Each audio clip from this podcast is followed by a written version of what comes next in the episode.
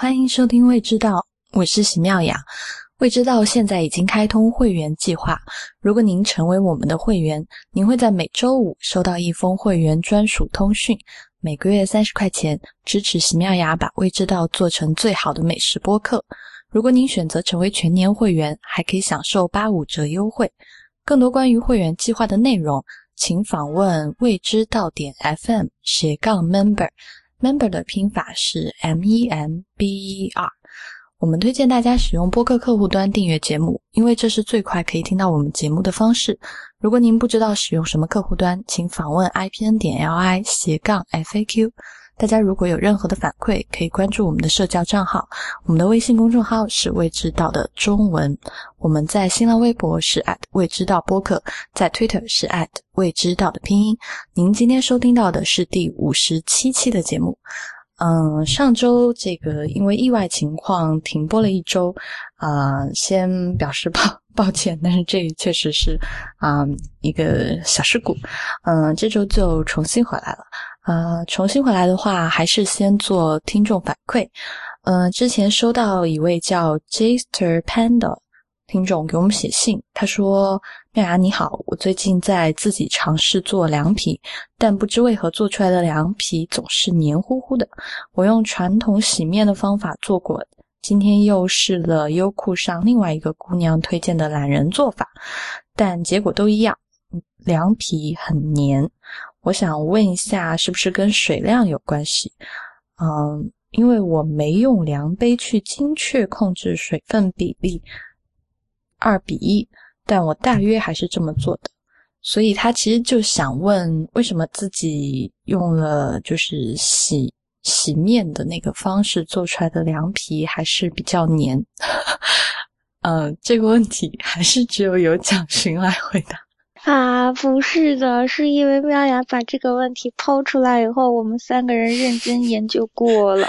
就是我觉得，因为比如说，如果嗯问我们一个食品食谱，或者是问我们一个查书可以查得到的东西，然后这都可以解决。然后，但是问我们一个就是在做菜当中遇到的具体困难，除非就是他做菜的时候我们在旁边看了，我们可能一下子能够理解到他到底是哪一个就是阶段程序出了问题。然后，如果是只凭猜测的话，就只能是三人讨论，带略给出几个选项，然你看一下到底是哪个选项是可能是比较符合他的答案吧。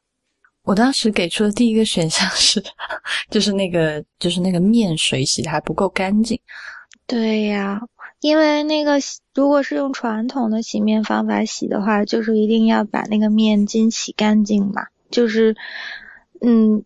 最后洗出来就是要把那个凉皮是完全没有蛋白质的吧？应该是，所以就就是要把那个蛋白质全都全都洗出来，所以那个面没有洗干净，所以就会粘，是这样子。哎，可是问题是你最后洗出来的那一块是面筋呀？是啊，对呀，所以它用来做凉皮的那个，它用来做凉皮的那一部分实际上是被洗的那一块水。然后你今天不是还讲了一个可能的原因吗？嗯，就是我又去跑去问了一下朋友，然后朋友就跟我讲说，有可能是因为他洗完面筋以后，那个沉淀的时间不够，就是一定要过夜，所以，嗯，如果它沉淀的时间不够的话，因为它沉淀的时间不够的话，它上面那个水量不就会太多了嘛，所以它蒸的时候就会粘在一起，就它。沉淀了以后，最后剩下来的那一块上面的水全部都要倒掉，那它是用下面那一部分蒸凉皮。如果它上面的水没有倒掉的话，就会是黏黏的。还有就是他说有可能跟天气湿度有关系，就是呃凉皮的那个溶液里面的酸太多了。如果真的是呃。让每一个步骤都做到位了的话，还是黏的话，可以往再呃可以和面的时候往面里加一点小苏打嘛，就是呃酸碱平衡一下，这样好吧？嗯，那这个提问就回答到这儿。然后我在这里想统一说一句，就是最近常常收到来信就。会说啊，妙安，我特别想听你聊这个，特别想听你聊那个。我就想这个这些来信，我就不一一在这里念出来了。如果我就是可以聊的，会或者可以找到嘉宾来聊的，都会慢慢覆盖到这些领域。比如说，最近有人找我。说想要要听我讲讲那个湖南的米粉，但因为我只去过一次，所以我不是这方面的专家，所以之后再找湖南的朋友来聊。然后，当然大家还有提各种各样想听的，就慢慢聊起吧。然后今天呢，要聊的一个话题，其实是我很任性的决定要讲的，因为。任性要讲，是因为这里有爱历史的 C 拉坐在这儿，然后我才任性要讲这个。哦，哦这是个误会。嗯，不要害羞啊！你那个玩食堂全部都是写的跟历史相关的，基本上。嗯，哦，对，大家如果想看跟这个历史相关的美食，可以去关注 C 拉自己的那个微信公众号，叫玩食堂，大家可以在。微信里面找到他，嗯，今天呢是因为我前几天去看了一部最近还算热门的电影吧，这部电影叫《聂隐娘》，嗯，恭喜你读对了，我只会说这一次了，嗯，然后我当时去看的时候，第一首先是肯肯定是因为我很喜欢侯孝贤导演，喜欢很多年，所以就去看了。第二是看完以后发现其中有一些关于唐朝的吃东西的这些细细的点，还挺有意思的。所以呢，大家如果这会儿正在听这一期，听完以后记得去看电影。我这种就不给钱硬要打广告的心态真的是。所以我们这期呢，其实就来讲讲。唐朝吃什么？但是因为，啊，反正我也不是这个历史控，然后蒋勋也不是，然后我们这儿就是 C 啦，有一点比较嗯半控不控的感觉，所以我们就勉强来讲一下我们这几天。看书或者是看资料知道的讯息，我希望把它聊得好玩一点，就是让大家知道现在我们吃到的这些东西有哪些在那会儿是吃不到的，或者说有哪些的使用方式在那会儿也是没有的，就轻轻松松来讲这样一期吧。所以这就是一期讲一讲他们有什么不开心的，然后让我们开心开心吗？就是充满正 正能量的一期，就是想让大家知道现在大家过的是有多好，幸福生活来之不易。这个就应了这个反法西斯战争胜利多少周年的奖了。虽然你的政治实在是太正确了，这在 I P N 不太好。哦，对我们就是与时俱进，然后八卦小组。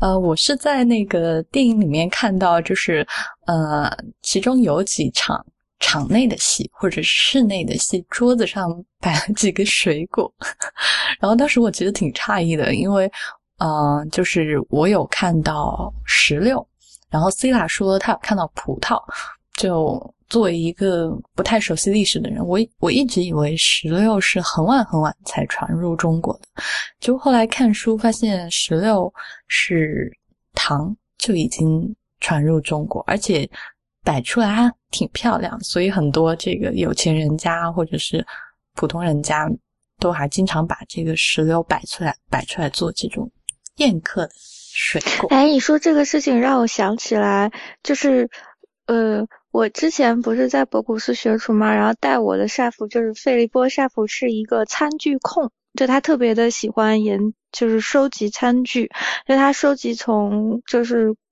呃有可见的以来所有历史时期的不同餐具。有一天他就给我们看了一个那个餐具，就是一个那种就是呃类似于是。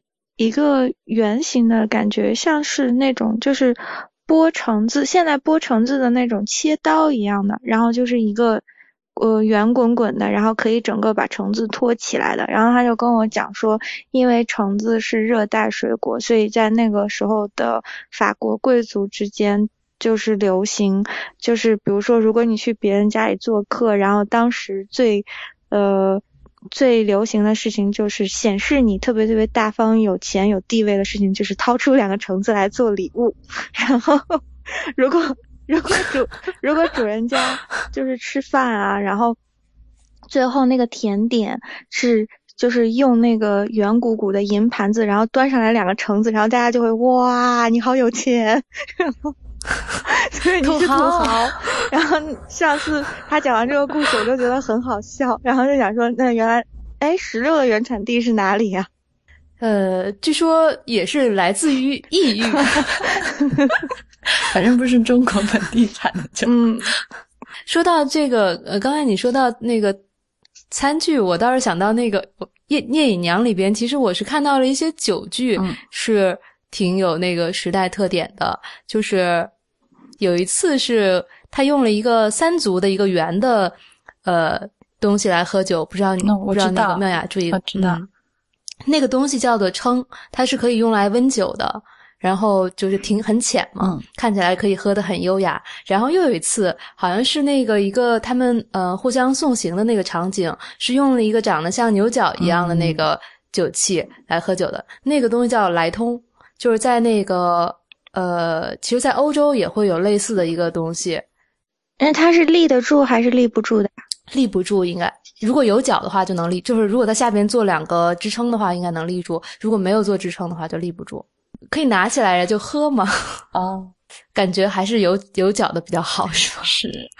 哎，你刚才说那个温酒的时候，呃，事情我 我就想讲另外一个，因为我这几天就一直在恶补这个唐朝，一直在的这个梦回唐朝资料嘛，然后就讲到酒，然后很好笑的是说，嗯，就如果呃你去这个餐厅里面点酒，或酒肆里面要酒，然后他。基本上最最常见的酒是两种，一种是浊酒，呃，另外一种是清酒。那浊酒呢，最好笑的就是，嗯，那个颜色是那种泛着浅绿色的，反正我也没喝过，我就看资料上说泛着浅绿色，然后上面还有那种白白的泡沫，然后酒精的那个度数也很低，其实是非常粗糙。然后就造酒工艺还很不发达的时候做出来的一种酒，然后那个酒呢就很便宜，度数很低嘛。然后那个就是是一般的人就是去酒肆买到最最便宜的酒，而且那个就是据说喝几桶都不会醉，就是只是会就是喝酒不是看你的酒量好不好，那看你喝多少，主要看有多大有多大。对。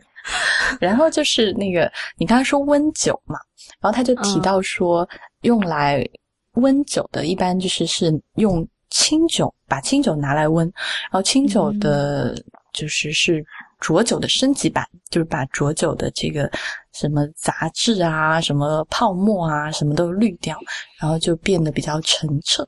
然后呢，他们唐朝人喝酒为什么要温？那个就是那个资料解释是很好玩，就是跟好喝有可能是因为好喝，但是那个资料就讲说它并不完全是为了好喝，是它温酒是大概把会把它温到六十到七十摄氏度，呃，然后这个步骤呢，其实主要的功效是为了就是健康，就是消毒吗？对，什么意思？就是。当然也有可能冬天主要喝温酒，然后夏天喝不温的。但是就是啊，我最今天最后我会念出来，我都参考哪些资料，因为讲历史实在是坑太深。嗯，然后呢，这个就是温酒一般就是拿讲拿那个这种圆的酒壶来温，所以就是而且这个清酒既然它只是浊酒的升级版，所以它也是喝不醉的。所以我们如果看到。这个唐唐人就是，比如说像李白，成天都在喝酒，其实他可能不一定是真的想喝醉，只是因为口太渴。哎，就是那个绿色的酒是什么酿的？嗯，就是也是分南北啊，像北方就是高粱，南方应该就是这个米。我就想知道它那个绿颜色是哪来的。是发酵失败的结果吗？啊，是啊，那个颜色 还要还要跟大家讲的一个事情，就是大家不要把这个嗯唐朝的生活质量想的有多高，就是那会儿的造酒的这个技术和工艺也是不高的。虽然是如果按照现在嗯网络宣传流行语就是纯手工、纯天然、纯手工制制造，但是其实是嗯。工艺很不发达的，所以它这个出现绿色，主要是因为，嗯，里面的这个霉变没有控制好。就大家可以哦，真的可以想象这个，嗯，那个霉变什么？是喝起来有一些霉菌的感觉吗？反正是据说是会酸，就酸味是很明显的，然后有一点点涩味。然后，除了这个浊酒和清酒之外，还是有一些地域性的好酒，比如说像我们四川，就有就有剑南的这个酒。然后那会儿也会有一些，嗯，类似于现在黄酒的酒了，就是那个酒体是呈琥珀色、琥珀色的，嗯，是这种，反正就是酒曲糖化以后嘛。它那个糖分含量高了，酒就会偏甜，然后酿出来的就是这个类似于黄酒这样的颜色。所以每个地域好像啊，葡萄酒那会儿也有了，因为那会儿有很多胡人在西安嘛，所以每个地域其实可能是有自己这个名贵的酒的。但是那就是属于达官贵人，或者你要嗯转世回去。或穿越穿越回去，必须到一个 投胎是吗？很好的家家庭，你可能才能喝到这些好酒。所以那会儿想要在唐朝做一个酒鬼，其实并不是特别的容易。然后就是，虽然你有看到，就在那个电影里面，他们有一段对吃饭的时候，其实他们那会儿还是分餐制的。对哦。虽然没看清楚他们到底吃了些什么，但是很明显都是每个人一个桌子，嗯，然后这个分餐的情况其实是在中国很早的时候就出现了，大概是在他那个商朝的时候就开始分餐了。分餐还是应该建立在就是食物比较多，而且器皿也相对丰富的基础上，所以像那个穷人家里的话，其实很多情况下还是合餐，大家一起吃还挺香的。但碗盘不够，连分餐的机会都没有。对，啊 对呀，因为像如果说是要做一些瓷器，然后也还是挺花钱的事情。然后，嗯，但是胡人其实一直都是会喜欢合餐嘛，嗯，就是因为游牧民族他可能那个手工业方面、手工手工艺方面没有没有那个农耕民族那么发达嘛，所以就是胡人那边的话，这个合餐的情况比较多。这样的话，到唐朝，因为就会有很多胡人的影响，所以这个合餐的制度在在唐朝的时候也是开始渐渐就那个。在中途有点影响力了，但是就还是还是分餐为主。嗯，等到了宋朝的话，因为桌椅板凳什么的都挺 都挺普及了，所以大家会在一个大桌子上吃饭。但是，嗯，很多情况下还是各吃各的。什么叫很多情况下还是各吃各？就是比如说自己的主菜，自己的自己的菜还是自己的菜，就是不会说。Biang 一大盘菜上来，大家就呱呱呱呱加这样的。我想起来了，我之前有看到一幅画，就是呃，每个就是他有一张大桌子嘛。然后每一个呃客人都是有自己的板凳的，就是跟那种一人一席还不太一样。但是呢，就是他每个人有自己的这个碗筷，然后那个大桌子上看起来每个人好像还是有就是属于自己就是自己的菜，自己周围的这个菜，只是放在了一整张桌子上，而不是一一张属于自己的小桌子上。对，我觉得就是合餐，然后。在一个桌子上吃，但是大家各吃各的，挺好的。这样的话就是有交流嘛，然后但是也也还是每人一套，感觉挺讲究的。嗯，所以对，但是这其实本来宋朝这事儿还挺好的，但是到了那个元朝，蒙古族又过来洗劫一通之后，我对蒙古族没有意见，然后就。又因为又是游牧民族，可能他他们还是希望合参制嘛，所以这个合参的风气就又过来了，然后之后就一直是以合参为主了。嗯，所以其实嗯，分久必合，合久必分嘛。我是看到嗯一个很好玩的事情，就是说，嗯，那会儿唐朝的时候，因为受胡人的影响嘛，所以慢慢的就是这种合餐制的方式就开始在民间或者说贵族都开始流行起来。然后那些贵族呢，就比如说在官宴上。就是什么皇帝请客啊，或者是这个在室内这种比较庄重一点的什么平级请客，他们都还是用分餐制。但是就是他们也有想放松的，就是想要这种围着一桌吃饭这种热热闹感呢。他们就很多这个当官的人，他们就是出去郊游的时候，就是。摆找这个仆人摆一张桌子，然后把摆几个这种凳子。那会儿好像还不叫凳子，我不太记得叫什么。嗯，然后就反正就是这种高脚凳就可以坐的，然后再把食物放在上面。所以他们在野外郊游的时候，慢慢的这个合餐就变成了一种习惯的方式。然后你刚刚思亚你说这个分食，就一张桌子分食还挺好的。我突然想到，就是啊，我之前在上海的时候。那会儿，嗯，就是是一个亲戚过生日还是怎么然后，我忘了。反正就是去一个比较高档一点的餐厅吃饭。然后当时因为人很多嘛，你知道，就是人多，然后中国人又喜欢坐坐在一桌，所以呢，就是会有那种二十个人一桌的那种桌子，还有还有就是二十，我估我感觉好像还有三十个人一一张的那个桌子啊，那么大的桌子其实是很难实现，就是。转着，就是中间有个转盘，然后转到你面前吃菜。一般有两种解决方法。第一种解决方法方法比较常见，比较简单，就比较省人工，就是一道菜可能点两盘或者是三盘，就是同样的菜，这样它就可以呃每个角落都放嘛。这样的话，就是你要吃的话就不会转很，就是转很久。还有一个就是比较费人工的方法，就是好一点的餐厅。就比如说，你这一桌有专门的侍者，啊，他就会每一道菜一般的程序就是一道大菜，然后先端到桌子上给这个坐在洗对洗手的人看一眼，说：“哎，你看我们。”全身是长这样，就还没分尸前长这样，然后，然后就嗯嗯，然后坐在这个主席的人这个点一下头，然后就就就去分尸啊，分到你面前。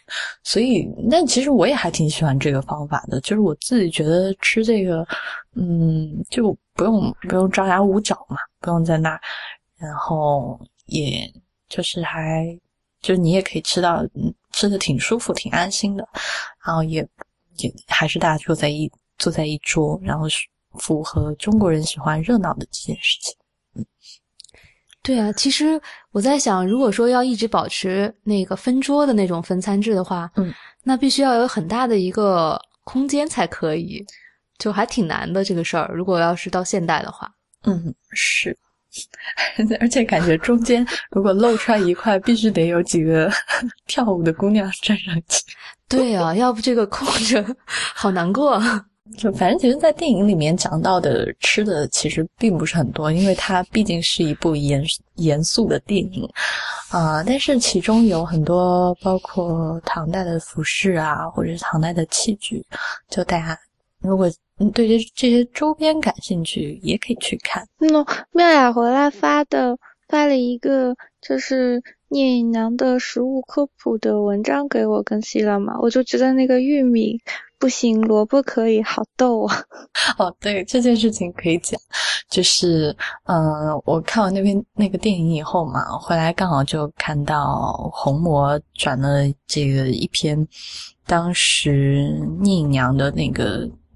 嗯，制作组吧，应该道具组还是什么的，就是记录他们当时去准备这个其中一场戏的啊一些道具的事情。然后很逗，就是因为这其中有一场戏呢，就是有一个在这个嗯山野中间的茅草屋。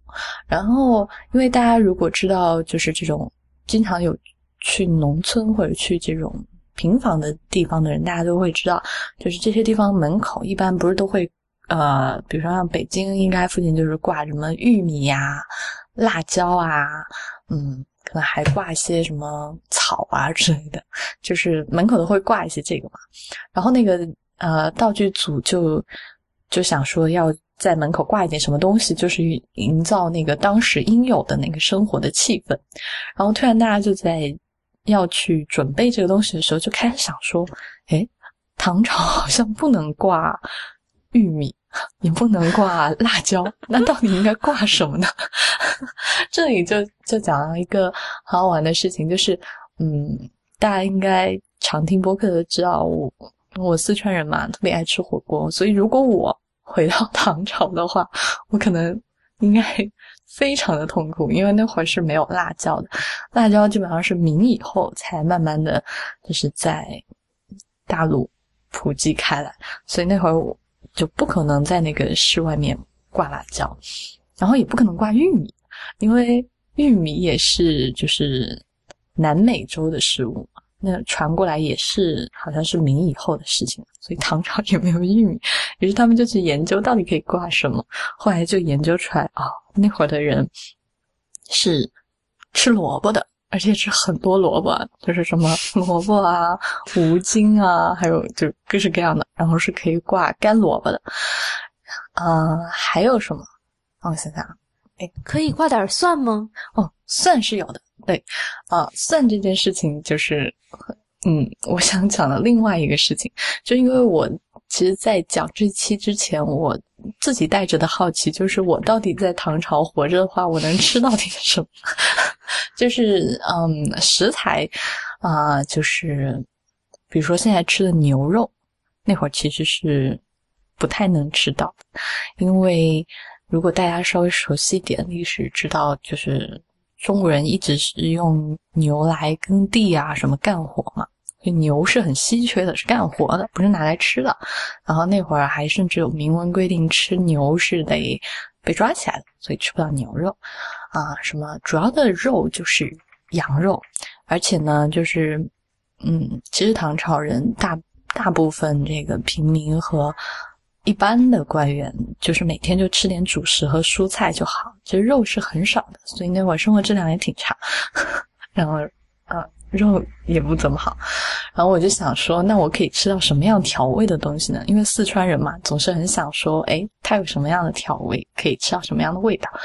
所以我发现葱、姜、蒜都是有的，所以基本上这种，嗯，什么爆炒先热油锅热葱、葱姜蒜哦，但是那会儿没有炒，糟，就是。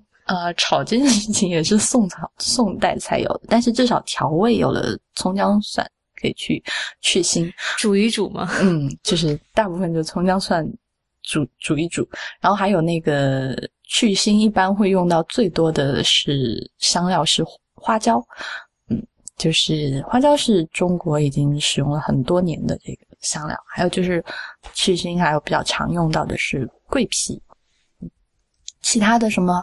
糖、醋、豆豉都是用的比较多，还有就是在唐朝的时候，那会儿大家很喜欢用酱，就这种酱其实现在在大陆已经不太常见了，但是在东南沿海还挺多的。比如说像潮汕就还保存保存了很多种酱料，那种酱料就什么鱼酱、肉酱，就是大家听名字就知道怎么回事，不用解释了。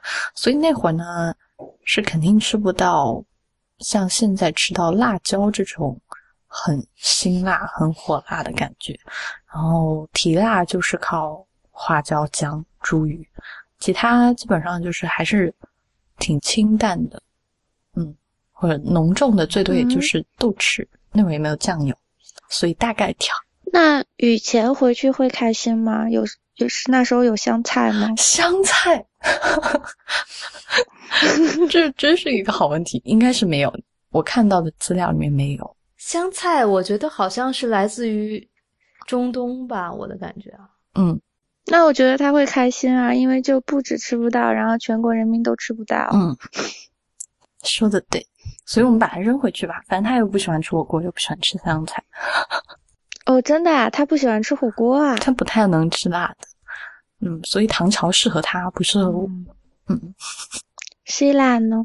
你有爱吃的东西在唐朝能找到吗？哦，刚嗯，就我刚才面来也说那个牛肉的问题嘛，我我其实挺喜欢牛肉的，包括 牛肉汤类的东西，里边下点面什么的。但是既然牛肉都不怎么能吃了，所以我觉得也挺了无生趣的。但是那个我仔细研究了一下法律法规，他说是不能够主动的去杀那个牛。但是我想，如果那个牛要是嗯自杀，然后 对，如果那个牛自杀，或者是出现了一些不可抗力，让它比如被闪电击中之类的这种事情发生的话，其实作为一个平民，也许还有一些机会呢。这期的标题就叫“在唐朝想要吃牛，就等牛自杀 ”，所以这就是与牛斗智斗勇的一生啊。嗯，然后。嗯，我还喜欢吃莴笋，嗯，然后嗯，呃，也查了一下，莴笋唐朝是有的，嗯，据说是从西域的一个叫做倭国的地方传过来的。西域物物产好丰富啊，嗯，伟大的西域，神秘的西域，神秘的西域。哦，然后我还我还没法回唐朝，还有一个就是如果之前有加入会员通讯的。啊，加入会员计划的听众应该都知道，我写过一篇文章叫那个番茄辣酱，就是那道菜真的是，哎，简简直只因天上有，就是真的实在是太好吃太下饭。就他用的两个原材料，番茄那会没有，然后豆瓣酱那会没有，因为豆瓣酱有辣椒，然后那会也没有豆瓣酱这种东西存在，所以我也吃不到番茄，吃不到番茄辣酱，吃不到火锅，然后我回去干嘛？所以我也没有办法回去。嗯，那蒋寻呢？蒋寻想吃点什么呢？嗯，其实我不挑食诶，就我觉得那个给什么吃什么，哎，可好喂了。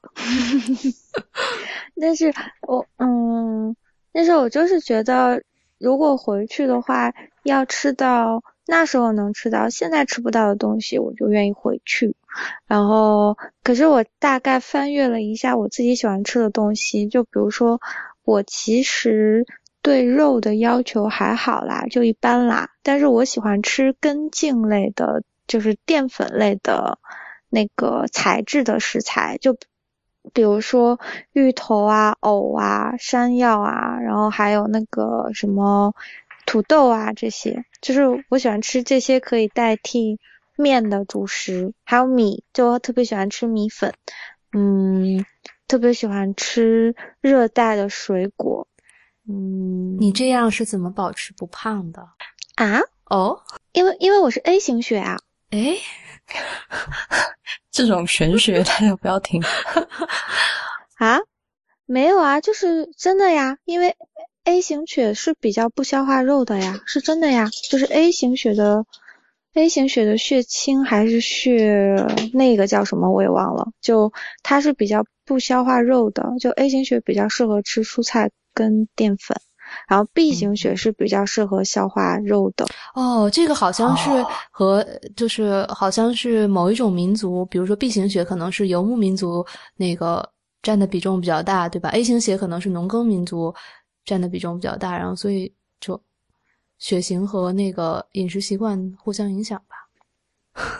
是的呀，然后就哎，对呀，就是说到说到这个事情，就是我觉得你身体会有一个 preference，就是我有一个就是你从小长大的时候，身体自己记忆起来的饮食结构，就你自己会有一个体系，然后你。其实只要你形成自己的体系，就可以很好的控制体重了。要听专家讲说，就是不能吃肉。可是如果你从小就是吃，比如说专家讲说就是只能吃肉，可是假如你从小就是吃淀粉长大的，你根本就没有办法去适应改变到另外一种饮食结构。那其实你是就是改变了自己原来的 nature 嘛，就不可以呀。不过你刚才讲的那个芋头是可以吃到的，哦，是可以吃到的。土豆土豆是吃不到的。啊，土豆是吃不到的呀。土豆也是从南美洲来的，所以南美洲那一波咱们都不能再赶不上，唐朝都赶不上。哦，哎，那我觉得我觉得还挺好玩的，就是比如说大航海时代，就是。明朝的时候把南美的食材引到中国来，然后它慢慢的就变成了一个土生土长，最后甚至是滋养了中国饮食文化的一部分的那个食材，然后就在南美并没有得到很好的就是照料，哎，就是说那些土豆啊、辣椒啊，还有番茄啊，他们移民到了。亚洲跟欧洲以后反而过得比较好诶，因为就是南美洲现在本身的那个饮食文化就没有被发展起来嘛，就嗯，觉得还是挺好玩的一件事。哦，刚才那个就是电影里面不是那个道具组要准备东西嘛，还没讲完，就是还有一个很好笑的事情是，就是当时那个道具组就。在找说，因为一般农家不是都得放养点自己的这个动物嘛，什么猪啊、羊啊、什么家禽啊什么的，然后他们就在想说那会儿能放养什么，然后就家禽其实没有特别大的变化，就是鸡、鹅、鸭都有，但是那会儿主要是吃鸡和鹅，禽类吃的比较多，所以这个可以在院子里面跑，然后就可以去买这个鸡和鹅放到那里。然后就猪，就是院子里面得有猪，因为猪肉那会儿大家还是吃的。但猪这件事情就很搞笑了，就是他们就去研究，那那会儿到底应该放白猪、花猪还是黑猪呢？然后就发现那个现在常见的这种白猪其实是一种就是混。嗯，是英国的这个叫夏克利还是叫什么？嗯，夏克郡的什么猪是吧？对，就这种猪。然后那会儿是没有的，然后花猪那会儿也没有。然后那会儿就是中国土生土长的猪呢，应该就是黑猪比较多。然后那个道具组就漫山遍野，就是因为那个他们拍的地方也很荒嘛，旁边可能也就是村啊、镇啊这种地方，就到处去农家找黑。黑猪，然后就把，就是周边所有可以找到的这个黑猪全部都，就是，而且他们是自己去赶，就是好像交通也不是很发达，然后就说几个道具组的人成天就是在可能那几天就是在某一个小路上在赶，今天找到这几只猪，然后赶回去，明天找到那几只猪赶回去，然后后来就是好几天才把这个黑猪准备好，然后。就我就觉得这件事情感觉好拼啊，对，就是他们还是很认真的去研究了当时应该有什么，应该没有什么。嗯嗯，后来就说他们那个席间就有口头禅嘛，好像是这个玉米不能有，猪可以有，就类似这种。嗯，就特别好玩。嗯，然后其实唐朝有很多吃的都跟现在就大部分还是。有一些类似，比如说面食那会儿，像什么面条啊、嗯、米饭啊什么那会儿其实都有，但可能叫法不一样。比如说那会儿不叫面条，叫饼，嗯，锁饼、汤饼，其实就是各种面条。但有一个东西现在，嗯，大陆大部分的地方都很少吃了。只在像广东，比如说像顺德，或者说像潮汕这样的地方，还保存着一些习惯，但是在我们的近亲日本那里发扬光大，就是这个生鱼。嗯，其实中国人吃这个生鱼，最早还吃生肉呢，就是其实是有很很多很多年的历史了，而且。即使在唐朝那会儿，就是吃生鱼还是一件很，就是你今天吃的很好，你你才吃到这个生鱼。然后那会儿他们叫快嘛，然后今天那个 C R 提醒我说，快其实是跟生鱼片还是有一点点不一样的，就是生鱼片是片状的嘛，而且切的一般都是这种比较厚一点的，嗯，这种大片一点。鱼片，然后那伙人吃的这个叫块或者叫鱼块的这个东西，嗯，这块嗯不是那个 一块两块的块，是那个脍炙人口那个块，其实是鱼丝，大部分时候它都是切成鱼丝的状况，就是小部分时候会切成那种很小很小的片状，但基本上都是就就肯定都是生的。然后那会儿基本上吃的鱼就是鲈鱼啊，什么就是河鱼，应该是河鱼为主吧？对，基本上都是这种白肉鱼、白身鱼是 对，高贵的白身鱼进入日本料理的体系了。是哦，然后还很好玩的一件事情是，呃，就是当然这个块，你可以直接吃，还可以就是蘸蘸汁，就啊那会儿蘸呢就是比较流行的汁，就是葱加上芥末，这个芥末不是日本的芥末，是中式的芥末。至于中式的芥末是什么，请订阅会员计划就知道。这已经我已经常常写过一篇了，就不再不在这里解释。反正就大概就是你是蘸，你可以蘸，你也可以不蘸。所以那会儿人是常常都要吃这个鱼生的。嗯，现在可能大陆很多人，特别是像我爸妈这一辈，就是常常他们会会觉得吃哇鱼生好可怕，这个。